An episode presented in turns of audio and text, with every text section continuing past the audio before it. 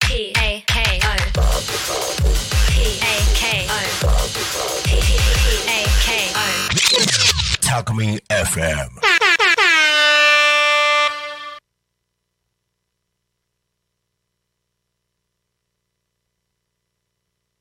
こんにちは。早くも2回目の放送となる、ジャスタ男性ラジオ。パーソナリティの砂村和弘です。夏も終わりますね。僕は夏休みを満喫しました。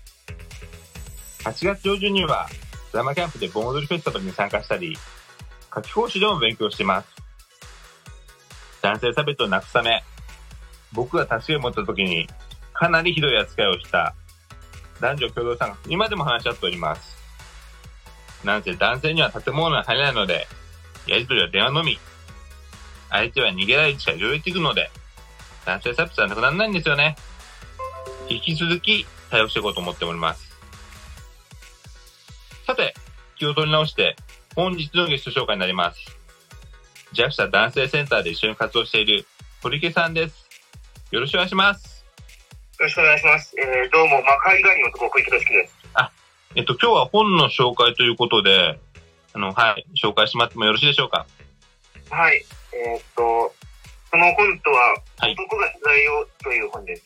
あ、なるほど、男はつらい。はい。なんか、そのまま、ド直球ですね。はい。はい。まあ、本当どちらってですよね。はい本当心、心強いですよ。確かに。ね、うちは JAXA 男性センターですからね。こう、いあろいろね、そうです見見てますからね。えー、著者は男性学で有名な田中俊之先生です。はいはいはいはい。別の著書では、芸人さん、山田瑠五53世と、さんとコラボされたりしていますが。それはまた別の機会にということでよろしくお願いします。はい。まあ、ググってみれば、まあ、出るんでね。はい田中俊之という名前です。ググってもらえば、はいまあいいと思います。あぜひなんか今度ね、興味あるんで調べてみようと思いますけども。はい。で、内容的にはどんな内容なんでしょうかえーこの本は、はい主に5章のトピックで構成されています。 ?5 章、はい。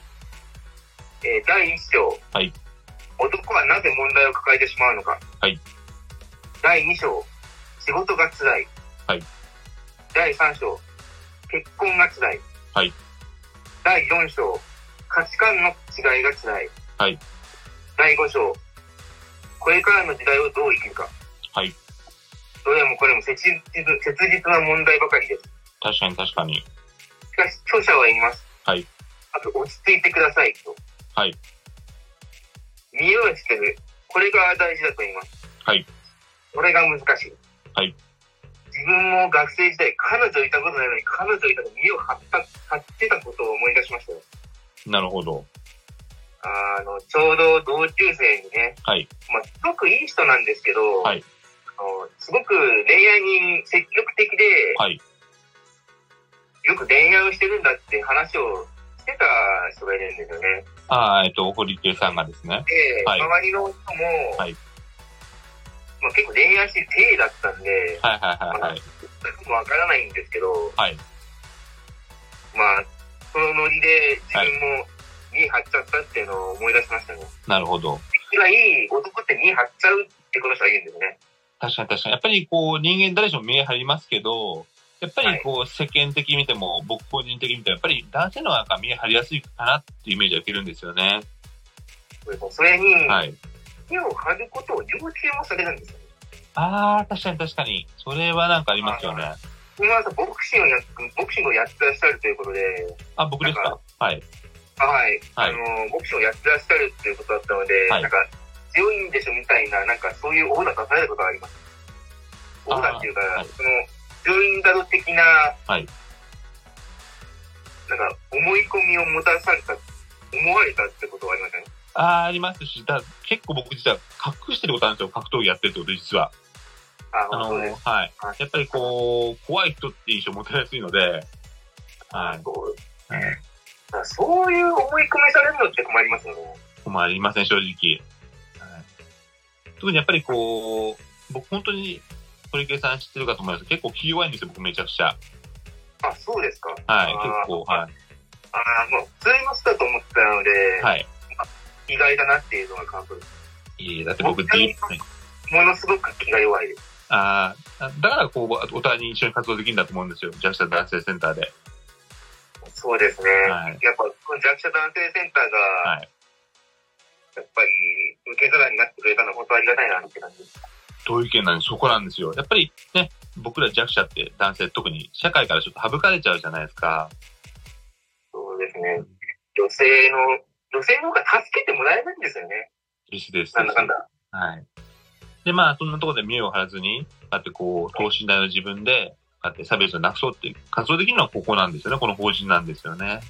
そうです。本当にありがたい限りです。と思ってます。だからそういう意味でもこう僕がこう、そこで活動していくにあたって、本当に弱者なのに、やっぱりこう、格闘技やってるっていうとちょっとなんか、ね、なんかちょっと怖いイメージ持たれちゃうんで、本当にそこはちょっと僕にとってマイナス点なので、はいちょっと隠したりはしてます。はい。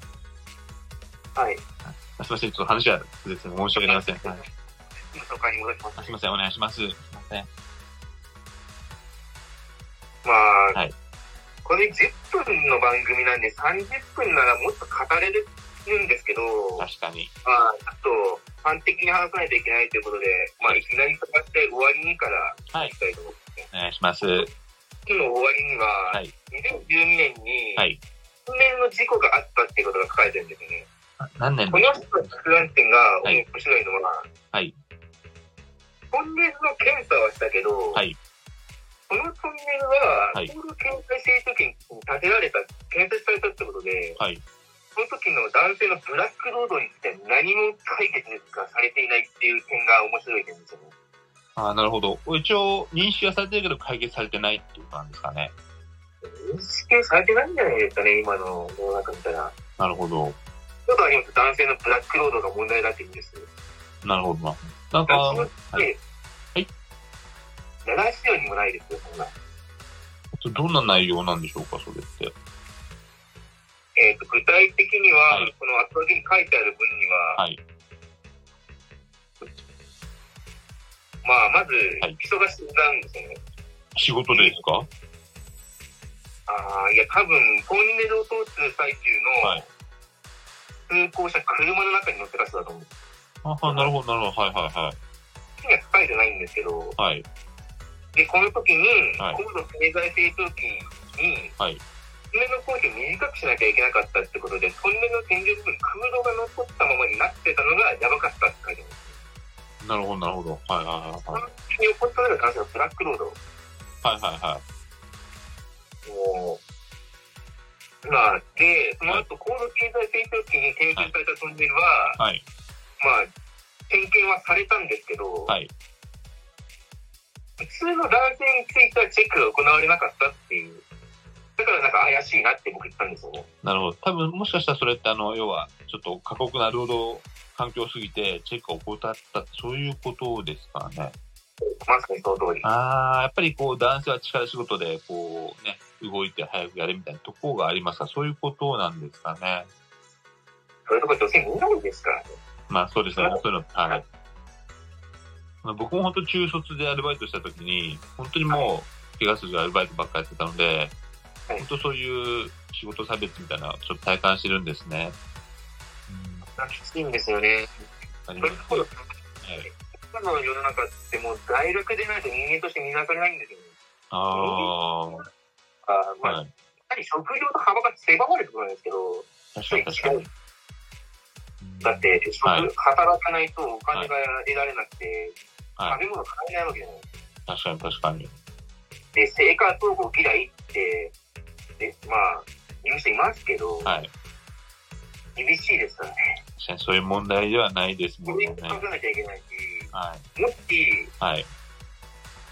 なんかアパートとか資産を持ってた人はがい、絶対ダメらしいんです。確かに。ちょっと、藤井さん、はい。起こったのが、はい病院での交換試験っていう、はいくそ重い話が、あのニュースにあって、ちょっとあのーすみません、今日時間を押してしまって、そのツイートがまた、あのゆっくり今後聞かせていただけると嬉しいので、ちょっとまた、今日はこれで締めさせてもらってもよろしいでしょうか。申し訳ありません。はいはい、すみません。すみません、ちょっとエンディングに向かいますので、あのーは今日は本当に同じジャスト男性センターで活動する堀池さんでした。またはね、い。ぜひあのコラボとかであの一緒にできたら嬉しいと思うので、ぜひぜひまたお願いします。はい。まあ、法人としてでもまた活動一緒にお願いします。はいい、どうもありがとう